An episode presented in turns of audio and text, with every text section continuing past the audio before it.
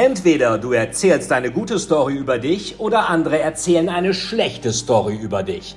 Im Privatleben, an der Bar oder im Urlaub erzählen wir uns ständig Geschichten. Im Business aber, wo es um richtig viel Geld geht, machen wir es nicht. Die Folge: unklare Positionierung, ständige Preisverhandlungen und die Schwierigkeit, neue Talente für das Unternehmen zu begeistern. Prof. Dr. Veit Etzold, der Host dieses Podcasts, kombiniert wie kein anderer die Best Practices von packenden Thrillern und Hollywood-Spannung mit den Herausforderungen von Deutschlands Wirtschaftselite. Deine Heldenreise zu deinen Zielen startet jetzt. Herzlich willkommen im Storyselling Podcast. Sag mal, Veit, wieso erzählst du eigentlich beim Storytelling im Consulting immer davon, dass dem Kunden irgendetwas verkauft werden soll? Storytelling im Consulting hat doch nicht nur was mit Verkaufen zu tun. Wenn du wissen willst, was die Antwort auf diese Frage ist, dann hör dir diesen Podcast an. Herzlich willkommen im Storyselling Podcast. Du bist hier bei Prof. Dr. Veit Etzold und ganz wichtig, wenn du dich, dein Produkt oder dein Unternehmen mit der perfekten Story bestmöglich positionieren und vermarkten willst, dann abonniere den Podcast, um keine Folge zu verpassen, und vor allem auch bewerte den Podcast und schreib uns dein Feedback. Ja, was ist passiert? Wir hatten ein Webinar gehabt und ein sehr netter, intelligenter Teilnehmer hat mich einmal auf einem Vortrag gesehen für eine Beratung, hat sich dort angemeldet und sagte dann im Feedbackgespräch, ja, alles schön und gut, der Vortrag war auch schön, aber der Veit Etzold hat irgendwie in seinem Webinar ja nur davon geredet, wie ich als Berater mit einer guten Story besser verkaufen kann. Tja, da frage ich mich mal so ein bisschen, okay, was willst du denn im Consulting mit einer Story sonst machen? Na klar, wenn du im Projekt bist, kannst du damit komplexe Sachverhalte erklären. Wenn du irgendwie Mitarbeiter, Teammitglieder hast, kannst du die auch mit guten Stories motivieren. Aber der größte Schmerzpunkt, das höre ich von all meinen Beratungskunden, ist immer die Akquise-Seite. Wie kriege ich es hin, dass Kunden mich zurückrufen, mich nicht ghosten, Termine für mich blocken, mir zuhören und letztendlich auch daran interessiert sind, am besten mit mir zusammen oder mit meiner Beratung ein Projekt zu machen. Das ist, was ich immer höre. Ich nenne das ja immer so schön Delivery Top, Akquise Flop. Viele Beratungen sagen, unsere jungen Partner sind oft nicht in der Lage zu verkaufen. So, und verkaufen, das ist natürlich immer so ein bisschen unterschiedlich. Ich schreibe mir, das ist gerade was eingefallen, was ich mir kurz nochmal aufschreibe hier. Verkaufen ist natürlich immer so ein bisschen unterschiedlich. Also es gibt ja Unternehmen, wie zum Beispiel Strukturvertriebe mit Versicherungen. Da fängst du an, meinetwegen AWD, TKS, MLP und so weiter, UVG, DVAG. Da fängst du an als Trainee, als Finanzberater und verkaufst Versicherungen, ganz oft in deinem Bekanntenkreis. Und je höher du kommst, desto mehr Teamverantwortung hast du und desto weniger verkaufst du auch nicht mehr. Das heißt, der Witz ist da, du verdienst an all den Verkäufern unter dir. Deswegen Pyramide. Oben ist einer, so ein General Manager, und unten sind dann die ganzen Verkäufer, Tradies, Finanzberater. So, das heißt, je weiter unten, desto mehr verkaufen, je weiter oben, desto weniger. Das ist in der Beratung komplett anders. Beratungen sind aber auch ein Pyramidensystem. Das heißt, je mehr Partner oben sind, desto mehr Consultants, Associates müssen natürlich nachrücken, weil irgendjemand ja auch die Projektarbeit machen muss. Die Partner, wenn sie gut sind, koordinieren die nur noch, leiten ihre Teams und machen die Projektarbeit nicht mehr. Und was machen sie stattdessen? Sie verkaufen. Bei BCG hieß es mal, früher gab es da die Senior Vice Presidents, mittlerweile heißen die Senior Partner. Früher war die Abkürzung für Senior Vice President Strukturvertriebsprofi, weil der die ganze Struktur halt leitet und weil er auch, vielleicht ein bisschen wie ein Strukturvertriebler, auch verkaufen muss. Und das, wenn du dir mal anhörst, was oft von jungen Partnern, aber auch von Seniorpartnern in Kanzleien, Investmentbanken, aber besonders in Beratung und auch Wirtschaftsprüfern, Big Four, kommt, ist immer, die jungen Partner sind gut im Analysieren, aber haben auf einmal totale Schwierigkeiten damit zu verkaufen. Die sagen, erst sind sie irgendwie Excel-Schrubber, müssen ganz analytisch sein und plötzlich sind sie dann Klinkenputzer. Das ist natürlich beides despektierlich. Excel-Schrubber, ich meine, es geht ja um wirklich wichtige Analysen, und Klinkenputzer würde ich vielleicht eher sagen Rainmaker. Aber diese Transformation, das wird hier jeder Seniorpartner einer Beratung bestätigen, diese Transformation ist oft für die jungen Partner schwierig, und deswegen schaffen viele auch das erste Jahr nicht, weil das wohl eine der Anwaltskanzleien, Investmentbanken und Beratungen gehört zu den Branchen, wo du, je höher du kommst, desto mehr verkaufen musst. Und deswegen brauchst du natürlich auch eine Routine. Welchen Kunden kontaktierst du und was erzählst du diesem Kunden? Du musst dir eine Notwendigkeit schaffen, warum der Kunde mit dir zusammenarbeiten muss. Also, wenn er nicht mit dir zusammenarbeitet, muss es schlechter sein als der Status quo. Und wenn er dann zusammenarbeitet, muss es besser sein als der Status quo. Also das Geld in der Tasche des Kunden. Er hat ja so einen Bezahlschmerz, wenn er Geld ausgeben muss. Also der Bezahlschmerz oder der Schmerz des nicht erledigten Projektes mit dir muss größer sein als der Bezahlschmerz, und der Benefit des Projektes muss größer sein als der Benefit des Geldes in der Tasche des Kunden. Und dieses vom Desaster zum Happy End, das kriegen ganz viele Berater, junge Partner nicht hin. Du kannst ja verschiedene Sachen machen, wenn du zum Beispiel verkaufen willst oder wenn du Projekte platzieren willst. Die meisten Partner sagen dann, oh, ich mache erstmal eine Studie. Dann schreibe ich irgendwie 40 Seiten Studie, setze da irgendwelche Associates dran, die ganze Nacht da irgendwas runterschreiben, und dann schicke ich mal dem Kunden und dann kriege ich vielleicht einen Termin. Problem ist nur, wenn ein anderer ohne Studie schon vorher einen Termin gekriegt hat, weil der einfach mal den Kunden angerufen, bei LinkedIn kontaktiert, was auch immer gemacht hat und vielleicht auch sogar eine gute Story angewendet hat. Was kannst du noch machen? Du kannst am Telefon sitzen, warten, bis es klingelt. Wenn richtig überall alles brummt und boomt, dann klingelt das vielleicht. Jetzt in Rezessionszeiten klingelt es eher bei den Restrukturierungsfirmen, Alex Partners oder so, vielleicht nicht unbedingt bei Strategieberatung. Die müssen also was dafür tun, damit das Telefon klingelt, oder sie nehmen selber den Hörer in die Hand. Was du auch machen kannst, Beispiel Strukturvertrieb, du kannst den Kunden so richtig voll auf den Geist geben, jeden Tag da anrissen. Das kann funktionieren. Ich kenne einen sehr berühmten Seniorpartner, der das echt gemacht hat. Der hat die Kunden damals um 7 Uhr morgens auf dem Festnetz angerufen, als es noch weniger Handys gibt. Die kamen gerade aus der Dusche und hat gesagt, haben Sie schon mal ein Angebot gesehen? Haben Sie es endlich gesehen? Haben Sie jetzt raufgeschaut? Und der hat einfach so lange die wirklich hartnäckig, höflich genervt, bis die zugestimmt haben. Das kannst du machen, das ist aber nicht jedermanns Sache, und das ist eher so eine Strukturvertriebgeschichte.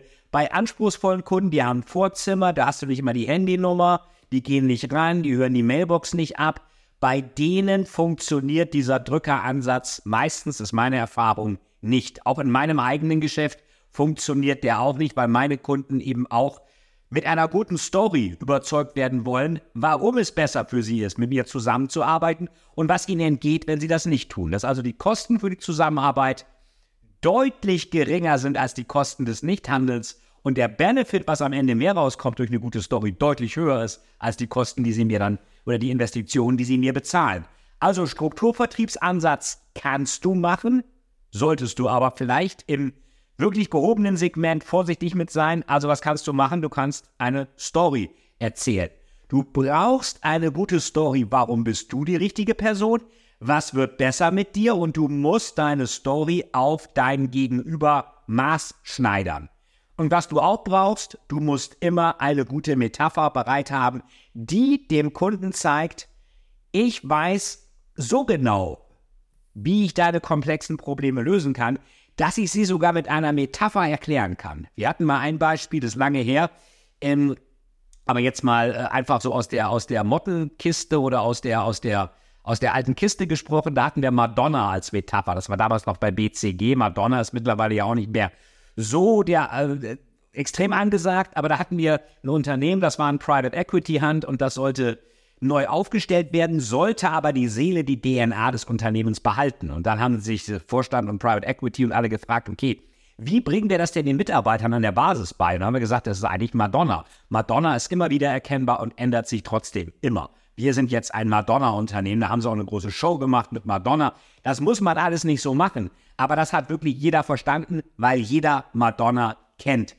Also, habe auch gute Storytelling-Metaphern, weil eine Metapher zeigt, dass du ein Problem so gut verstanden hast, dass du es sogar eine Armlänge entfernt erklären kannst. Das ist das absolute Verständnis für das Problem des Kunden. Und was macht eine Metapher noch?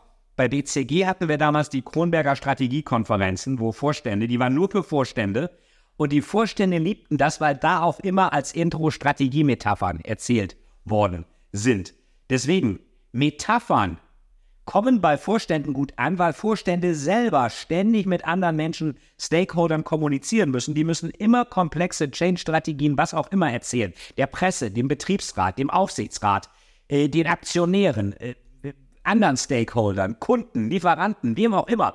Die sind immer dankbar, wenn sie eine gute Story bekommen, die sie auch bei ihren Stakeholdern anwenden können. Ich kannte mal einen Seniorpartner, jetzt vor kurzem wieder getroffen, der hat tatsächlich... Der ist mal von DAX-Vorständen eingeladen worden. Da wurde gesagt, okay, wir müssen mal über meine Rede für die Hauptversammlung rübergucken. Was fällt Ihnen denn da noch ein? Er hatte gesagt, ja, hier das und hier vielleicht die Metapher und hier dieses. Und auf diese Weise hatte dieser Partner natürlich einen Überblick über alle möglichen Herausforderungen des Unternehmens. So, ja, was können wir denn hier mal für die China-Strategie sagen? Ja, wie sieht es denn aus in China? Ja, ganz gut, aber der Markteintritt, der stoppt da und da noch. Ah, okay, da können wir mal ein Projekt anbieten. Markteintritt China in der und der Provinz. Da haben wir auch ein Büro und so weiter.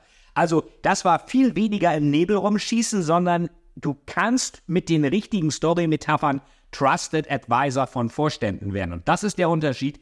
Wenn Vorstände dich selber anrufen, weil sie zum Beispiel einen Tipp, eine Idee von dir haben wollen, dann brauchst du dich nicht zu fürchten, dass die dich jemals ghosten, und du brauchst ihnen auch nicht auf die Nerven zu gehen.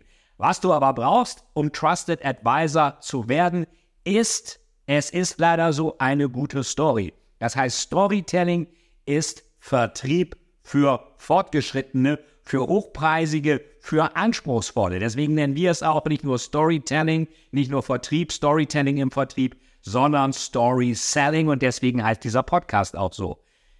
Ich hoffe, ich konnte dir so ein bisschen erklären, warum es leider Storytelling im Consulting kaum gibt, ohne über Vertrieb zu sprechen. Du kannst das natürlich auch intern verwenden für dein Team. Dann willst du ja vielleicht deinem Team auch was verkaufen.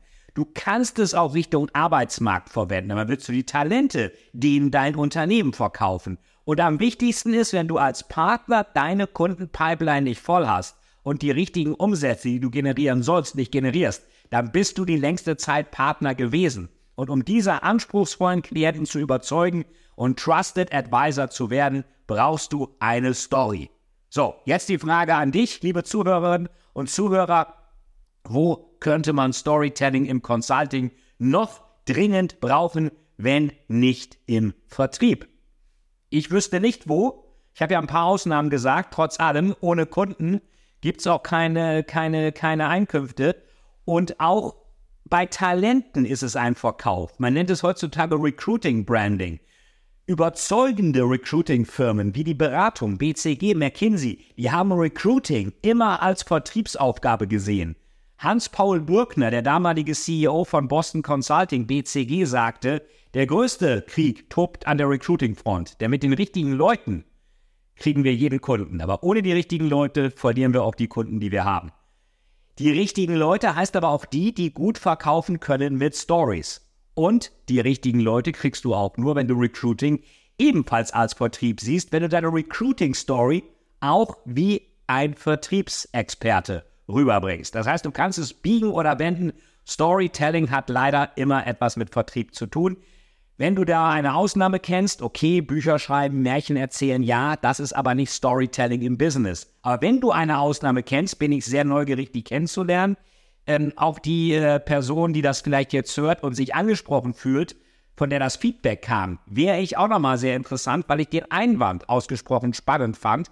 Aber ich kann mir nicht vorstellen, wo man Storytelling ohne Vertriebskomponente im Consulting nutzen sollte. Denn letztendlich geht es darum, ich verkaufe eine abstrakte Dienstleistung, und um die greifbar zu machen, brauche ich immer erstmal ein Problem, was ich löse, und dann erst die Lösung. Genauso wie ich im Thriller erst den Schurken erschaffe und dann den Helden als Autoren. Denn ohne Schurke wäre der Held arbeitslos.